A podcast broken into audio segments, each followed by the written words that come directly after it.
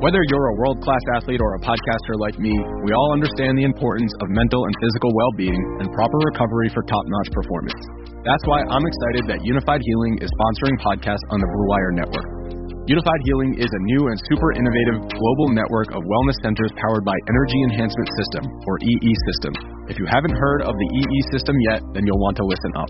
This technology promotes wellness, deep relaxation, purification, and rejuvenation. Wherever you are across the globe, access to a center is easy and affordable. Interested in experiencing the EE System technology for yourself?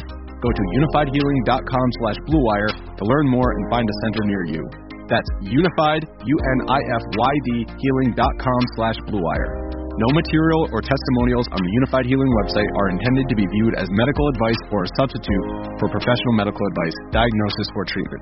Always seek the advice of your physician or other qualified healthcare provider with any questions you may have regarding a medical condition or treatment and before undertaking a new healthcare regimen, including EE system.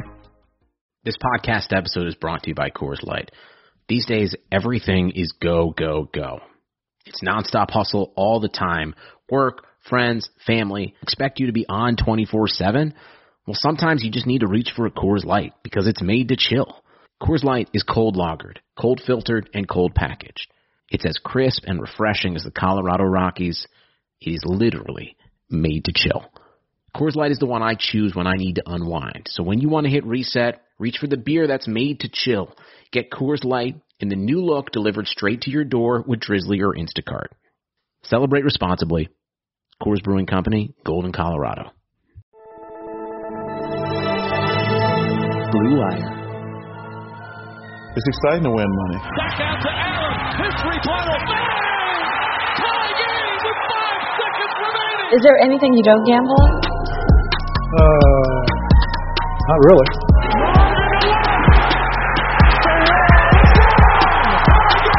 Gambling gods, fickle bunch. Oh yeah, so easily offended. Gambling's not your problem. You're just an idiot. And we welcome you in to Full Slate, a Blue Wire gambling podcast. It is a, another Wednesday, which is often the biggest weekday of college basketball. And we are headed into the home stretch of the regular season, so we got plenty of college hoops to get to on today's pod. My name is Greg Frank. You can find me and all of my gambling picks on gambling Twitter at Undercover Greg. Joined as always by my partner in crime, Matt Siegel at Showtime Cappers. And Matt brought a friend along for the ride. It's Bill Christie. You might know him as at Larry's Locks 2 on gambling Twitter. So we're going to uh, have a third wheel on the pod. Uh, Larry, welcome aboard. Good to have you. Thanks, man. Thanks for having me. I'm excited about this. Matt, how are we doing as usual? Greg, it's a great day to have a great day. Although my pick of the month early into February lost, we're still able to profit over seven units. So I would say last night was a pretty good night, but although Ole Miss first half pick of the month did go down, our other two max plays, Sixers and Rockets, came through very easily. So there we have it. Yeah, I, I did pretty well on my one unit plays last night. Uh, unfortunately, Penguins max flew up in overtime, uh, but for the most part, it was a uh, a decently good. Anytime you can overcome a max, I was up about a unit and a half, so I'll certainly take that. Um, let's go quickly though. Let's move along as uh, this is a very interesting college basketball slate. Larry, before we get into it though, uh, if you want to uh, give an introduction on yourself, how long have you been gambling? Uh, you know, I know Matt told me that you're a big college hoops junkie. So where do you kind of uh, is that kind of your area of specialization? Just tell us a little bit of yourself and your sports betting background. Yeah, for sure. Uh, definitely college basketball will probably be my number one sport uh, that I'm putting wagers on. Um, probably been gambling since you know late teens, really. Um, I can remember being a kid, my dad giving me my first parlay card as a little kid and telling me to pick winners. Had no idea what I was doing. Um, I was just picking favorite teams, and they all won. I was all excited. And my dad goes, "Yeah, we lost." So what do you mean we lost? He said, uh, "You know, this thing called the spread." And told me a little bit about what that was, and from like that moment on, I kind of was hooked on it and researching things, and didn't know I was handicapping then, but I guess I was at at, at some level. Um, but recently, you know, in the last, you know, probably 10, 12 years, I've been really trying to dig deeper into things, researching more Um, but definitely college basketball is my number one. Basketball has always been a passion of mine, and you know, numbers and research. I was a history major in college, so it all came kind of natural um, to me. But yeah, college basketball for sure, number one sport that I'm I'm putting things on. Putting so let me on, ask you. You mentioned you mentioned college. Where you go to school? Like, do you have a do you have an allegiance, even though that can never get in the way here? I'm a Rutgers grad, uh, which okay. is a good thing for this year. It's been fun yeah. to watch those guys yeah. play. Um, I'm actually a huge Michigan fan, believe it or not. Uh, that's when I started getting into basketball was the Fab Five. So love following Michigan. Happy to see Juwan Howard so, doing so some special where did your there. allegiance lie at Madison Square Garden a couple weeks ago? Uh, with the one that covered. we had to play the number, you know. Um, same thing. I'm a big Nova fan too, as well. Uh, we have some family that's related up there. Um, so that was a tough one too. Watching Michigan at Nova was kind of pulling a little bit for Michigan because they haven't won one in a while, but uh, you know, no, no walked Sure. away easy with that one. Yeah. All right, so let's get to it. Um, you mentioned Villanova. I am uh, going to get to them a little bit later. I, I do want to talk about a couple Big East games. Uh, and I want to start in uh, East Orange, New Jersey, with the Creighton Blue Jays and the Seton Hall Pirates. Uh, on uh, Bet Online, our sponsor, uh, Creighton is a six-point road dog, total 146, and I actually like this total over for my first play. Uh, Creighton's been a scoring machine uh, recently, and we saw them score in the 70s in a win at Villanova. Um, we also have Seton Hall coming off of that big win against Villanova. We know that uh, Seton Hall, especially with a healthy Myles Powell, uh, can score it up a good deal too. So yeah, I think this is possible that we get a game here in the 70s, and, and you know a six point line kind of indicates uh, we're going to get a close game, and uh, I, I just think both these teams have been scoring at a pretty high clip. And Creighton right now, I think it, it's no secret if they want to win this game, uh, they're going to have to be able to uh, put the ball in the basket a good deal. So uh, I'll kind of play the little bit of a recency bias here, but I, I like the game over the total 146 for my first pick. Yeah, Greg, I, you know, I don't have an official play on this game, but just with you bringing up this game, I am looking at Creighton plus six. Uh, Creighton's coming off of back-to-back road wins against the spread and outright wins at Georgetown and at Villanova, even though I, I understand uh, Villanova, I believe, was at the Wells Fargo Center. That game, nonetheless, Creighton was away from their own gym. Uh, however, it's interesting. Seton Hall, you know, their past couple games at home, they have won outright and covered the number as well. I just think this Creighton team has shown that they've played good basketball over the last two games. You know, that six points could be a lot in these Big East games where early on in the season we saw true domination from the home teams in the Big East, such as we saw in the Big Ten, and it seems like we're seeing a slight regression back towards the mean with the home and road splits. You know, I, I remember last as, as as early as last week and the week before, a lot of Big East road teams were not only covering outright at six, seven, or eight points, they were pulling the uh, the, the upright upset. Um, the Big East is the second best conference in basketball this year, in my opinion, behind the Big Ten.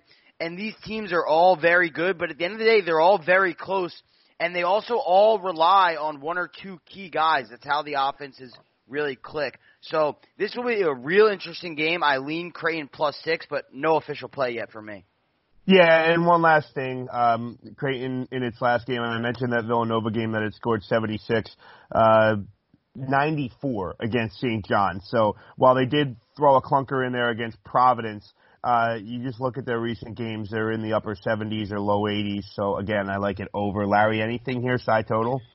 Uh, I think if I had to make a lean, I would actually probably lean a little bit towards Seton Hall. Um, you know what Matt's saying makes me a little bit nervous, but when I'm looking at them, you know, as favorites, they're 11 and five against the spread. Um, as a home favorite, they're six and three, and it seems like Creighton's kind of been like a 500 team against the spread as a as an away team. Um, but you know, Matt mentioned real quick an important player, Myles Powell, right? Like he, he makes that offense run. He gets in foul trouble early. We saw what happened with Ole Miss yesterday when one of their top players got in early foul trouble, really hurt them offensively. So, you know, if somebody like Powell gets in foul trouble early, you know, it could it could lend itself to Creighton. But if I had to lean, I'd probably lean, lean the Hall. An interesting look here also. Seton Hall is 127th ranked in the country at plus one and a half points on the first half margin. You know, for a team ranked 10, I'm sure that's pretty shocking. What does that tell mm-hmm. you? They're a pretty good second half team and or they make second half adjustments. Flip the script, the number 23rd ranked team in the country, Creighton, lands themselves sixth or 19th, excuse me, overall in the country at plus 6.2 margin of victory in the first half. Creighton comes to play in the first 20 minutes. If you like Seton Hall, I think a better look is to sit and play at halftime because it could be close or they could be down at halftime in this one. Yeah, I, I think you're definitely right, Matt. Because again, Matt, Myles Powell seems to take a while to get started. I won't give Kevin Willard that much credit and say he's a great second half adjustment coach, but um, you're right. I've seen that a lot this year. We're seeing Hall kind of struggle in the beginning, second half they kind of pull away, get their stuff together. So I'm with you on that play. Yeah, I mean that was their game last week against Nova, down four, and then they win the second half by ten. Uh, I, I mean, you know, that's just their most recent game, but nonetheless, I, I mean, go, go back to the Xavier game. I understand they lost that game by 12, but still, they put up 23 points in the first half and then 39 in the second half. So, like you said, takes a little bit wa- for that offense to get going. So the second half might be a better look for them. Let's keep things moving. Uh, I'll let you guys decide who wants to go next, Matt, Larry, uh, and give us a pick. Larry, take it away for your first pick on the pod. All right, I'm going to stick since it's Wednesday. I have a very odd trend that's been going on here with the team of Iowa State. Iowa State, believe it or not, is 0 7 the last seven Wednesday games they have. Odd trend again. I'm not putting too much into it, but uh, they are in Oklahoma. Um, that that spread opened at Oklahoma minus eight. I've seen a balloon up to ten and a half recently. Um, I really like Oklahoma in this spot. Uh, their last four home games, they've beaten um, some solid teams. They beat West Virginia by 10. They beat Oklahoma State by 13. They beat TCU by 20. The only close game in the last four they had was against Mississippi State. They beat them by one. The line was two, so it was keeping you close there with what Vegas was putting it out as. Um, Iowa State, they're two and nine as a dog, and two and five as a road dog. And look, Oklahoma needs to put some some teams away right now. They're they're not in the bubble. They're currently a nine seed, I think I saw. But if they want to make a strong tourney berth, they're going to need to have some solidified wins here. Um, and Iowa State's been an absolute disaster on the road this season. They lost each of its first seven road games. Um, look, I, I just can't trust the Cyclones at all, whether it's Wednesday, Thursday, Saturday, whatever it is. Um, and Oklahoma's ten and one in front of their home fans, so I think it's a solid play. Um, and the fact they're at home, I, I can see them pulling away uh, pretty early and keeping them, you know, at at at bay the whole time. And look, the public's a little bit on Iowa State, um, maybe a little bit under sixty percent. So I'm curious to see what happens uh, the rest of the day. But again, with that opening at eight and jumping right up to ten and a half, with public a little bit on Iowa State, I'm I'm going to play Oklahoma. Yeah, I like this, and also I, I'm sure that uh, you didn't mention this, but I'm sure you saw Tyrese Halliburton for Oklahoma, for Iowa State uh, is now going to be out for the season. You know, so that's a potential lottery pick. So you wonder, you were talking about kids 18, 19, 20 years old.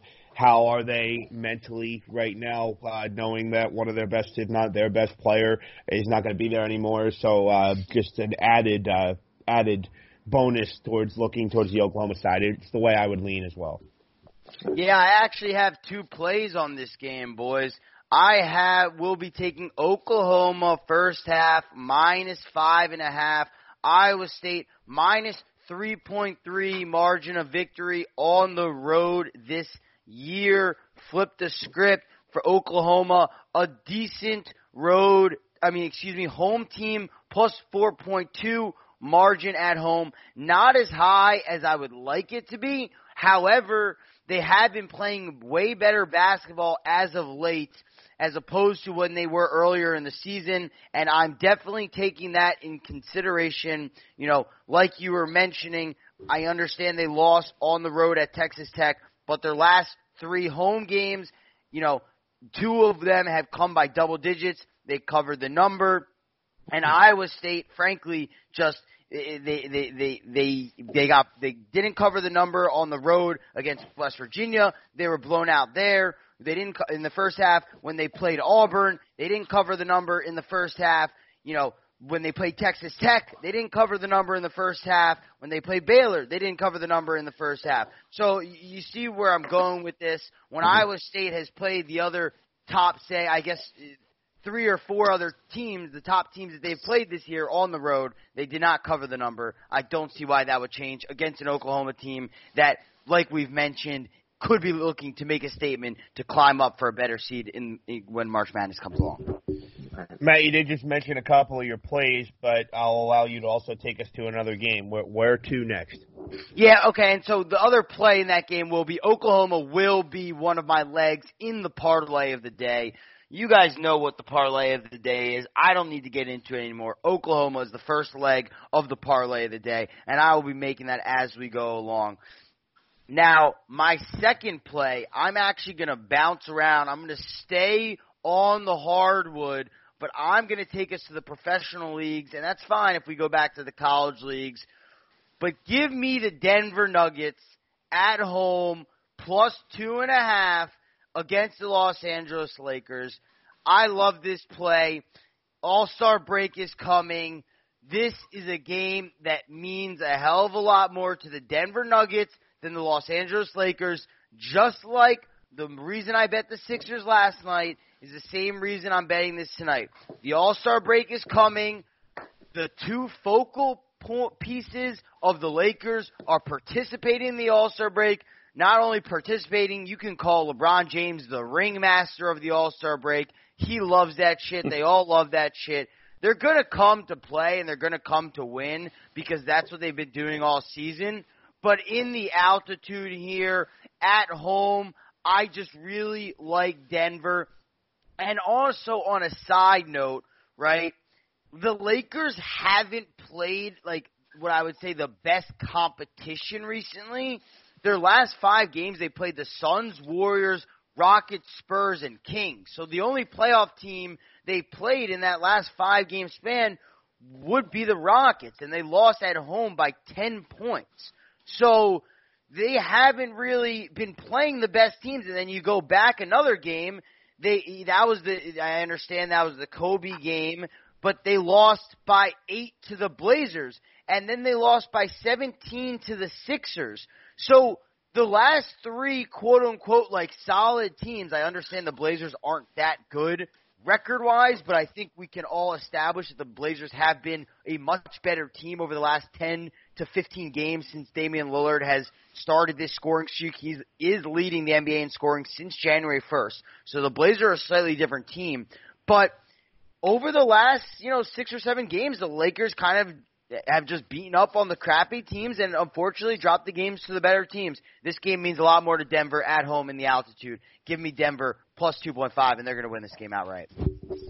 Yeah, it's a good look. I was on the Sixers as well last night, as you know, Matt, and I, I think that anytime you can find motivational mismatches like this, I mean, guys, right when you said this number, I'll be honest, like I wasn't on this game, and then immediately uh, I began to think about it when you said that uh, Denver was an underdog at home, because traditionally, you know, we always think of Denver as a team that protects that altitude well and plays well at home, and um, good for you getting two and a half because this is ticked down to two. Uh, granted, juiced towards the Lakers at minus a dollar fifteen. Um, yeah, I see minus one and a half for Lakers in some shops already. Yeah, so I, I think that you, it's good to get ahead of this.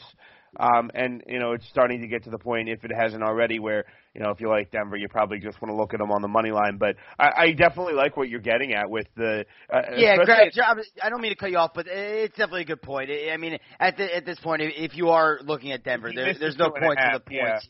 Even I, even at the two and a half number, this is a money line or not. The Lakers are going to come to play or they're not here. Yeah. it's not in between. and you know, also you think about Denver, and I like to play teams that are constructed the way the Nuggets are in games like this in the regular season because you know, the Nuggets, yes, Nikola Jokic is a very good player, but I don't know that we necessarily look at him through the same lens as other superstars in the league. And we more or less consider Denver as, you know, a good team brand that they play and they really defend well. Well, those are the teams that I think like to prove themselves against the superstar driven teams in the regular season. So blindly, I like to play teams like Denver in the regular season against teams like the Lakers or the Clippers who may not always get up for games. And then with the All Star break on the horizon, I think it makes even more sense.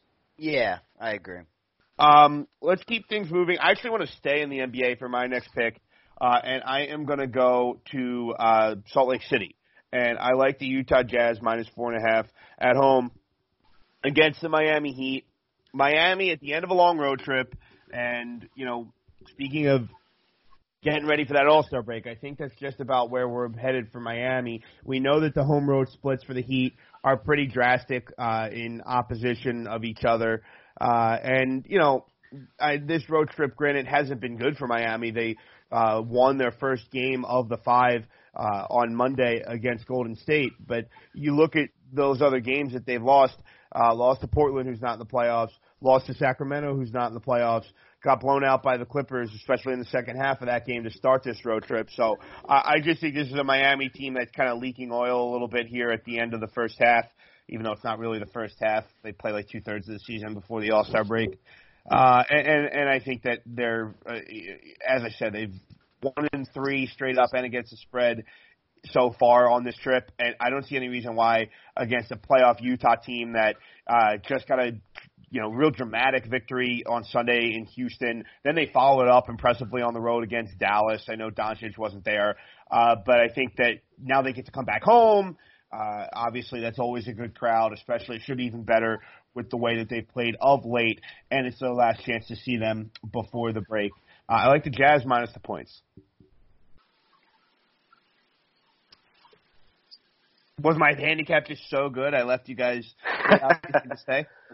I, yeah, I, I mean, there's there's there's there's no pushback from me, Greg, personally. I mean, look, the Miami Heat are pretty bad on the road. However, they did win and cover uh, Monday against the Warriors. I understand. Um, I mean, the Warriors are pathetic. The difference is Jimmy Butler did play, and a couple of the previous games he didn't. And this Heat team doesn't seem like the kind of team that takes games off. I would just take a little disclaimer on the NBA today and tomorrow, you know, because going into the All-Star break with these these last games that they these teams play going into the All-Star break are always a little different, right? Like I attacked the Sixers last night knowing that it was their last game going into the All-Star break.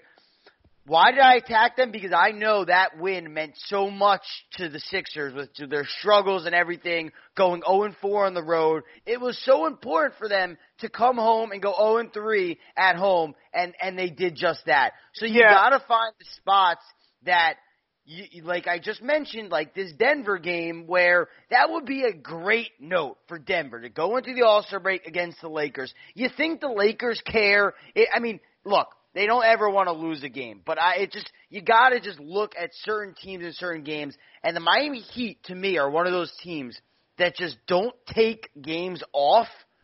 However, the Jazz at home are are are are, are, are typically been a great play, but they they have been in a weird stout. You know, they lost like those six games in a row, and then they seemed a little bit back on track, beating Bla- Portland, then two road, two gutsy road wins And at that's Houston, at Dallas, close Really games, back to back games. That is the reason why I would like the Jazz in this spot as well. Yeah, and one last thing, Matt. You mentioned those Sixers picks. I think it's a very important thing that all betters, I mean, you and I both Sixers fans, but I think it's very important to understand that if you follow a team, and I think that if you can remain objective, being a fan should make it easier to handicap teams. I mean, I've been betting against the Sixers quite a bit on the road. We know that they can't win for crap on the road, It's but then simple. It's like really when, simple. You look at how mm-hmm. they've been at Wells Fargo, for whatever reason, it's two different teams. And you know, I, the, there was the Joel Embiid social media stuff on Monday night, And, you know, he's still 25 years old, acting a little immature sometimes, but sure enough, he responded. And I expected him to. I was on his over points prop. I, my point I'm getting at here is the closer you follow a team, if you can remain objective, you should be able to handicap them better than any other team. Uh, and, and I think in the NBA that's really important because we talk so often in the NBA about motivation and are these teams going to care? Well, sometimes the reason you can figure those things out by reading the tea leaves, press clippings, you know, Al Horford coming out saying there's locker room problems. Little things like that can give you an edge as a gambler. Absolutely. Larry, uh, I'll let you go next. You've been a little quiet, so let's get you back involved here. Where's your next play of the day? I'm assuming we, we going back to college, or you have anything? We, yeah, we are definitely going back to college. Real quick before I jump back there, I was with uh, Matt on his NBA play. I was waiting for that number to come out last night. I hadn't seen. I had a feeling that it was going to be a low, low number, and if it was, we were going to jump on it. So I am definitely on his NBA play. But I'm going to take you guys back to college now, um, and I'm going to take us to another double-digit spread. Uh, Virginia Commonwealth minus 14 at home against George Mason. Um, VCU right now they're sitting on the bubble and they need a dominant win.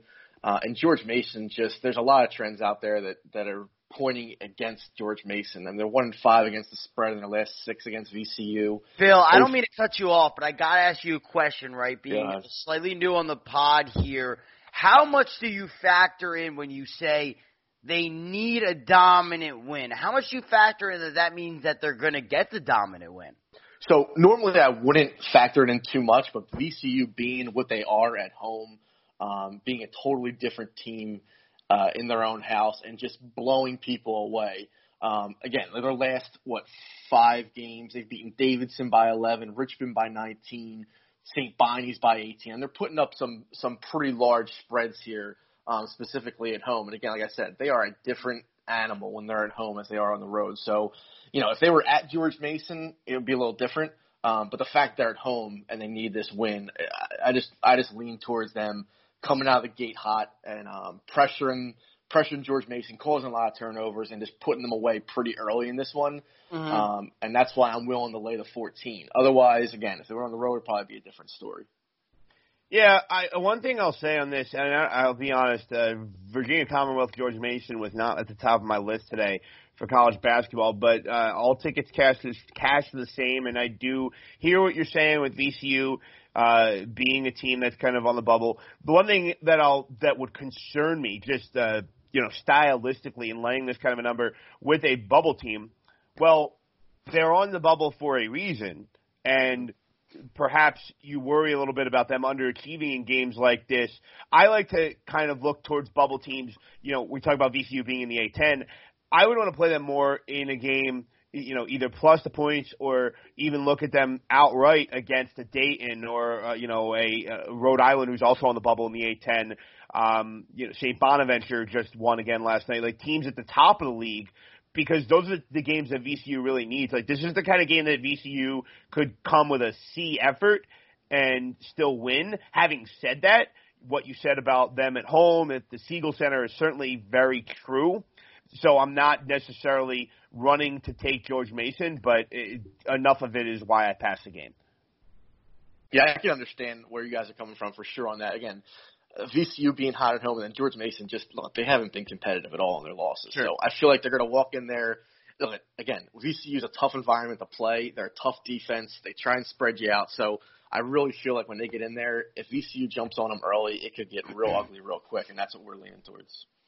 You mentioned get uh, defense and jumping on you real quick. I think we're all going to kind of like this play, but I'm going to go to Morgantown and give out the West Virginia Mountaineers minus the point against the Kansas Jayhawks. This is ticked out Greg, you were and a half. waiting to get in on that first, weren't you, Greg? I knew it. I course. knew it. I knew how, it. How can I not? Uh, no, I mean this is a spot that you know you look at for a while. West Virginia and Bob Huggins has done another really good coaching job this year. Um, and you know we look at the landscape of the Big Twelve. I mean, safe to say the winner of this game kind of solidifies the number two spot in the league behind Baylor, right? Would we all agree with that? Absolutely. Yep. Yeah. So so you know you think about the magnitude of this game and, and what's on the line, and with West Virginia being at home, naturally in these kinds of spots, when you're basically just asking the team to win the game, and with when it's a team as suffocating as West Virginia. See, that's the thing why I think West Virginia. We know why they've been so successful is because they really grind you down, wear you down, and at home when the crowd's on top of you, it creates for a pretty tough place to play. And you know, for a Kansas team that I think has overachieved this year. I'll just be straight up. Like there was a lot of stuff going on with their program before the season started. Uh, you know, then there was the brawl against Kansas State. I, I did not expect Kansas to be where it's at right now. Uh, and, and that's also part of the reason why I'm looking at West Virginia. Not only do I think the Mountaineers are legit and really have been running through the Big 12 for the most part. I'd be very curious to see where the rest of the league goes and how close they can get to Baylor. But as far as tonight, uh, quite honestly, as I said, I just think West Virginia is a better team, and um, I'll take them. What do you guys have on this? I know because we all like it.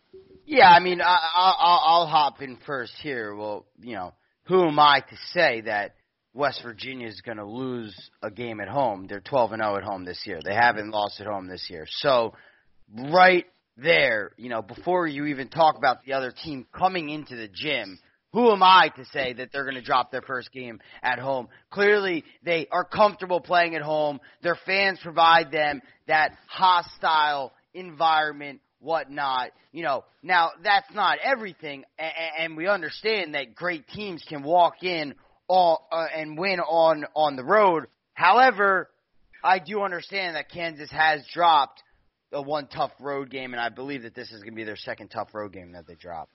Yeah, I'm with both of you guys on this play. Matt, you mentioned you know West Virginia being 12 and 0 at home. They're also undefeated after a loss against the spread too. They're 4 and 0.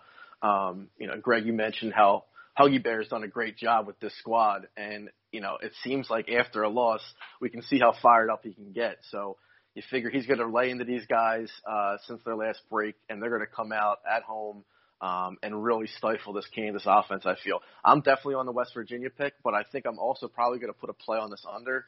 Um, it was the total was 141 when they last met as an as an over under, and it finished only 113 points. I really don't see either team getting over 170 or over 70 points, so I'm probably going to lean the under here. Uh, curious to see where it ends up, but I'm with you both on West Virginia for sure. Yeah, no, oh, that's a good look on the under, by the way, too. Especially when uh, you mentioned the last meeting and uh, what kind of wiggle room we have. Anytime you can get that kind of a window to where you know it can be significantly more high scoring than the last meeting, but still land under, uh, certainly uh, is something that's worth a look. Uh, Matt. Uh, Bill, what do you guys? Where do you? We want to go I'm next. Gonna take us to SEC, 7 p.m. Eastern, ESPN two, because I know you guys love watching the games. Auburn Tigers against the Alabama Crimson Tide. Give me Auburn on the first half line. I'm not getting cute here. I'm doing what I've been doing all year. Auburn minus three and a half first half. They have a plus 7.7 first half margin of victory at home. Flip the script to Alabama, minus a half a point margin of victory in the first half on the road. Combined overall, Alabama's the 90th ranked first half team in the country. You know, I just, I, I don't really see how Auburn will not be up by two buckets here at the end of one. Auburn's 50th best in the country in the first half. They have a dominant backcourt. They've been playing great basketball. I understand they didn't cover the game against LSU. However, they did win that game, and that was a wild one. I don't know if you saw it, but and Al- and Alabama, besides, I mean, well, besides their most recent win at Georgia, they were they were playing pretty pretty bad basketball. So maybe I could be wrong, and maybe the road win against Georgia sparked them. But I mean, Auburn, you know, winning that road game against uh, Arkansas on the road, uh, winning that road game in overtime, excuse me, that was an impressive win. The home domination against Kentucky, that was an impressive win. Won a close game on the road at Ole Miss. Won a close game at home against Iowa State. I understand Iowa State's not that good, but why do you win these close games? Because they have the veteran guard presence, You know, they carry a six game winning streak in here and they'll be up by four or more at the break. You can you can bank on that. Matt, you know I love your first half plays, and I'm with you on most of them. This one, I'm going to stay clear of. I mean, you look at Auburn at home, the last two home games. Uh, again, you mentioned LSU. They weren't. They didn't win that first half. I don't believe. Right? They were down 12 in the first half um, against them, and then they were. They again, were down they, 12. And then against Kentucky, their previous home game, they were down one and a half. So I, I just and feel they like still recently, hold a 7.7 margin. Yeah, they no, ab- abs- absolutely. I'm with you on that overall. But you know, and and I think Greg had mentioned before when we're talking about these bubble teams, everything with the tournament coming up, uh, the teams kind of show their face a little bit more. I feel like when it comes to this time of year, right before our conference tournament. So, look, I wish you none the best of luck, but. I, I don't think I'm going to be able to make that a play. I'm going to steer clear and just root it for you guys, and and and that's my That's play well, that. now I just got a question for you as well. Totally fine staying clear. You talk about these bubble teams, right? So I haven't spoke about them and, and mm-hmm. because I don't truly factor it in that much. And the reason I'll tell you is why. Why is Auburn not a bubble team to you? Why are they not a bubble team? Yeah. What's what's their overall record? My point is, I, obviously, I understand they're going to make the March Madness tournament, Right. but at the same time, Auburn understands. Well, they want to be a higher seed. That was the only thing I was getting at. You know, I everyone's competing for the same thing. Yes, uh, Alabama is competing for an actual spot in the dance, but Auburn knows that they're sitting at 11 right now. You know, Mm-hmm. if you end up finishing five at the end of the season, well, naturally you're probably going to be a two seed. So eh, they know what they're sitting at right now, and they know what they need to do to get up the ranks. So I, I love to take the bubble teams in consideration, but of course I also got to take in considerations great teams or good teams becoming great, and and that's where I feel like Auburn is on the path, and I really do think Auburn can end up finishing with somewhere around a three seed in this tournament. I can see that for sure. Which I mean isn't crazy. That's what they would finish now. I, I, I but a three or two seed for sure, and and I think they smell that. Yeah, I'm with you. I'm just again, I'm, I would just be cautious with their last two home games. That's the only thing that makes me a little bit nervous. But yeah, again, wish you best of luck, and I could see who knows they could come out and be up by ten in the first half for all we know. Let's hope. Let's hope. Let's take a break. We'll come back and wrap things up on the other side on Full Slate. Ever see an untucked button down? They look bad. Why? Because they weren't meant to be worn that way. Thankfully, there's Untuck It, the original button down shirt actually designed to be worn untucked. No matter your size or shape, Untuck It shirts always fall at the perfect length. With more than 50 plus fit combinations, Untuck It shirts look great on tall, short, slim, and athletic guys of all ages. Untuck It has fit my frame great, and I've never had any problems. I hope your experiences are the same. Choose from styles like wrinkle-free button-downs, super soft flannels, outerwear, and more. With Untuck It, your shirts will never look baggy, bulgy, too long, or too big again. And their website is so easy to use. They even have a whole page devoted to helping you find your fit. So whether you're shopping for the perfect gift or just trying to craft a smart, relaxed style of your own, Untuck It is the way to go. Visit untuckit.com and use the co- promo code BLUE for 20% off at checkout. That's U-N-T-U-C-K-I-T dot com. Promo code BLUE for 20% off. All right, it's time for our betonline.ag parlay of the week. BetOnline.ag is your online sportsbook expert. Use the promo code BLUEWIRE, all one word, for a 50% welcome bonus. As you could see, we're going to call it parlay of the week, even though Matt likes to do these daily uh, on full slate here. We'll call it parlay of the week. Take it away, Matt. What's the parlay for this Wednesday? Parlay for this Wednesday. Parlay of the day. Four team parlay. All money lines. Yes, no spreads, all money lines. I don't know why I find I have to repeat myself multiple times on Twitter. I'm sure as you guys see my posts, sometimes it's confusing when you say all money lines.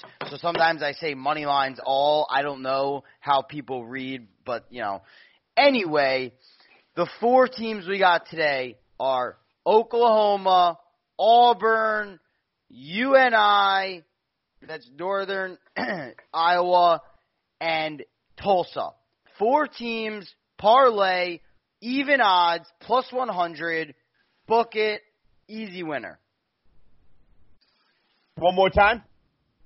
Oklahoma, Auburn, UNI, Tulsa, four teams, one winner, even odds.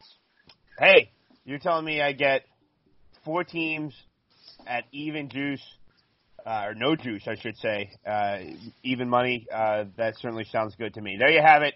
The BetOnline.ag parlay of the week. Remember to use the promo code BlueWire, all one word, for your 50% welcome bonus at BetOnline.ag.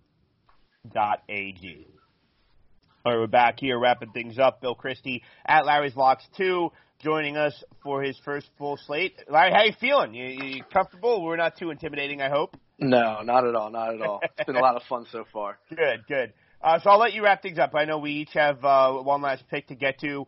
Uh, where's your final pick on the college hardwood?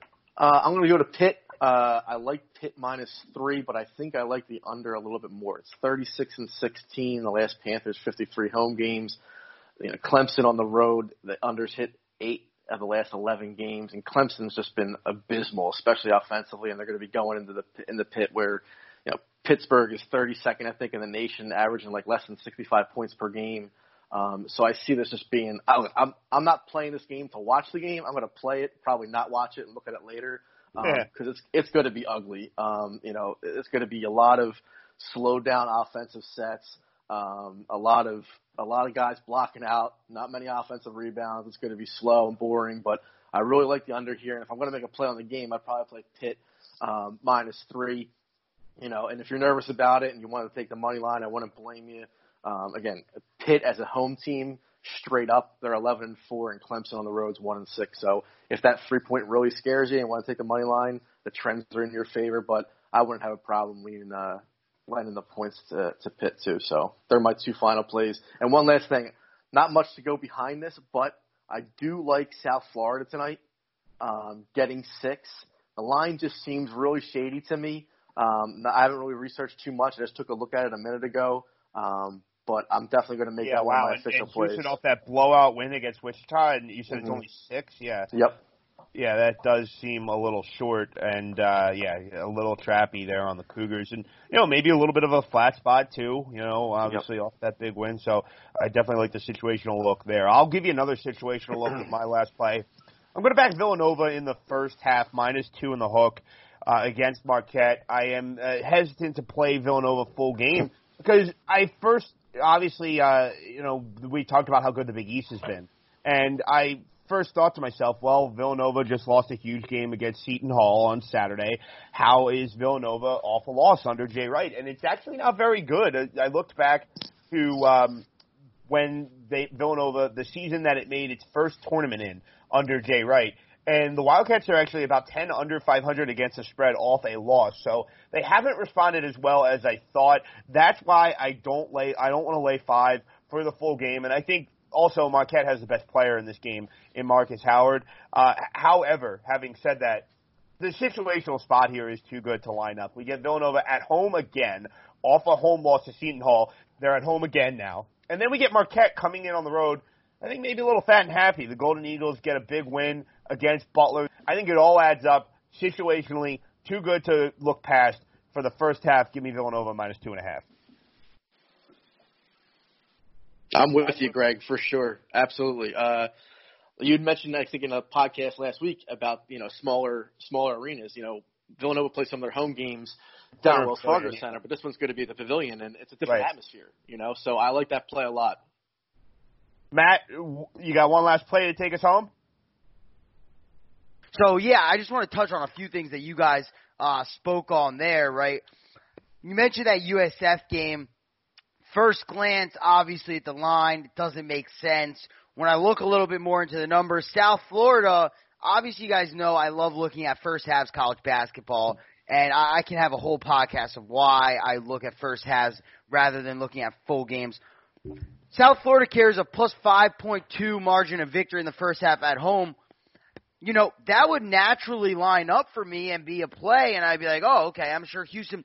But no, Houston is the 17th best first half team in the country, and their home and road splits are not there. Plus 6.7 on at home and plus 6 on the road. So Houston is a very good first half team thus far this year. So if you like USF, now, which I kind of do, I'm going to probably wait till halftime and try and maybe catch a second number or a better number. Now, could it be too late? Or could I still end up losing that the play? Sure, but based on the data I have in front of me, I don't expect USF to be up enough at halftime that I can't get a close to pregame line, if not better line, by just waiting and playing the second half. Now I may be wrong, but if I'm wrong, eh, no harm, no foul. I wasn't in on the game anyway. That's just my that's just my little well, quick Matt, like that's, there. that's the important thing I want to ask you about there. When you say all that, if you are wrong, I'm assuming like so we're seeing full game plus six for South Florida. So if you are getting a second half number that doesn't at least line up to full game plus six, you're not playing South Florida at a worse number, right? I'm not playing South Florida as a at a worse number unless I've sat there and I've watched or evaluated the first half, and I think that South Florida is going to win the game. Because Sure. let's be real, uh, a five and a half point dog at home, you know, sure, do they lose and cover often? Sure, but they win outright a lot of times as well. So I would imagine that there's gonna the line's gonna either indicate somewhere close to a South Florida, you know, depending on what the halftime score is, it's gonna be somewhere close to either the original line, obviously, a South Florida win, which would mean that South Florida's up five or six or seven at half, and then the second half would indicate a South Florida money line, or it would just be a better number on the full game line, which I would then potentially be enticed on because I could see them making it a battle towards the end. Um, but that's just that's just a, a, quick little look on that game. I'm going to dive into it later today. Uh, another game that I'm really interested on, and I'm taking us uh, 7 p.m. Eastern Time, Big Ten Network. I'm taking us to Columbus, Ohio. Uh, real simple. You guys probably know what I'm going with this. Ohio State first half uh, minus three here. Ohio State. Yeah, this is a good look. I, Matt, I just want to get in. Sorry to cut you off. Ohio State. I'm sure you're going to get to this, but I watched the game against Wisconsin. They did not look good, so they'll have to come out and play well in this first half. Yeah, and I mean, look, let's be real. This Ohio State team, I think we might can, can maybe could say could be one of the more shocking ups and down roller coaster Uh, rides. And of- Hyde the whole way. Yeah, and when they're Yeah. on, they're very good. I, I mean, correct me if I'm wrong. Were they ranked number one at one point? Top five. I don't think they ever got to five, maybe number two, whatever. Top five for sure. You know, then they end up losing five or six in a row, and then here they are. They come back. They win three in a row conference play. Uh, you can cover all three of the numbers. One of them being a huge win on the road against Michigan, and then like you said. Then they dropped the game at Wisconsin, which we kind of expected. You know, it's really hard to win three straight road games in the Big Ten. That's what they were trying to do, and unfortunately, they didn't get it done. But I was all over Wisconsin in the first half here because Ohio State holds a minus 1.8 margin of victory in the first half. But let me tell you, Greg and Larry, excuse me, Mhm. they're plus 11.9 in the first half at home. I, I, I mean, that's Wow. just tremendous. That's tremendous. Yeah, Rutgers, and they just blew out Indiana at home. they just blew out Indiana at home. You know, specifically in the first half, they're up by nine points. Rutgers on the road minus a half a point. They do not scare me whatsoever. Rutgers is a lot better than I'm sure most people thought Rutgers would be. They will end up getting a spot in the tournament, but let's be real, they might be coming back down to their senses. I mean, they were an 11 point dog. I mean, 11 point favorite against Northwestern. They struggled with them. A lot of people had aspirations of them walking into Michigan a couple games ago and winning that game. They couldn't. Uh, I mean, I understood they keep it close with Maryland when they played, but Maryland absolutely dominated them in the second half, outscoring them by 10 in that second half. I think Rutgers is coming a little bit down to earth, and I think Ohio State's going to come out and they're going to be up by double digits at halftime. Larry, I'll let you kind of speak a little bit more to this pick since you're the Rutgers guy. Yeah, I mean, I like to play in the first half. Um, you know, looking back when I looked into this game a little bit, I was a little surprised. I didn't think Rutgers was playing that well on the road, but I mean, as an away team, they're four one and one against the spread um, as just an away team, and then as an away underdog, uh, they're three one and one. So kind of shocking that they're that good on the road. Um, but again, I, I would lean where where Matt's going with his first That's half play. why I check first half. Exactly, yeah. And you know, I'm curious with the full game line when you're when I've heard you guys talk about it before with Big Ten home teams. Has there been an inflation on their numbers?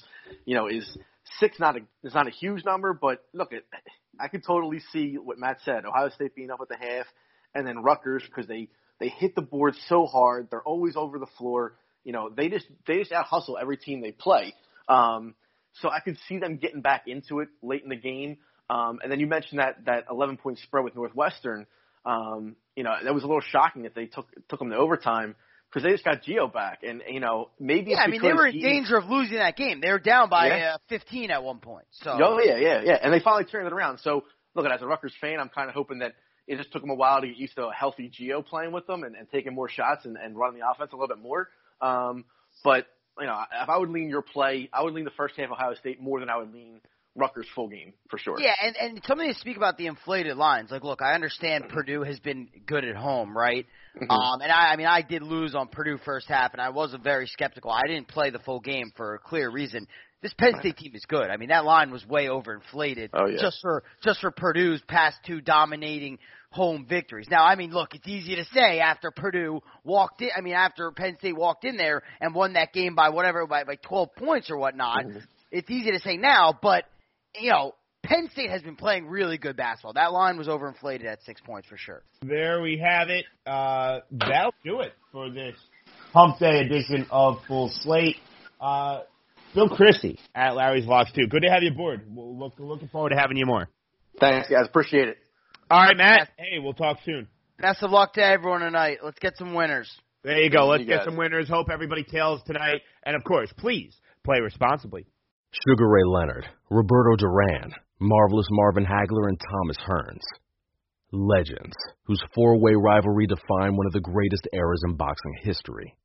Relive their decade of dominance in a new Showtime sports documentary, The Kings, a four part series now streaming on Showtime.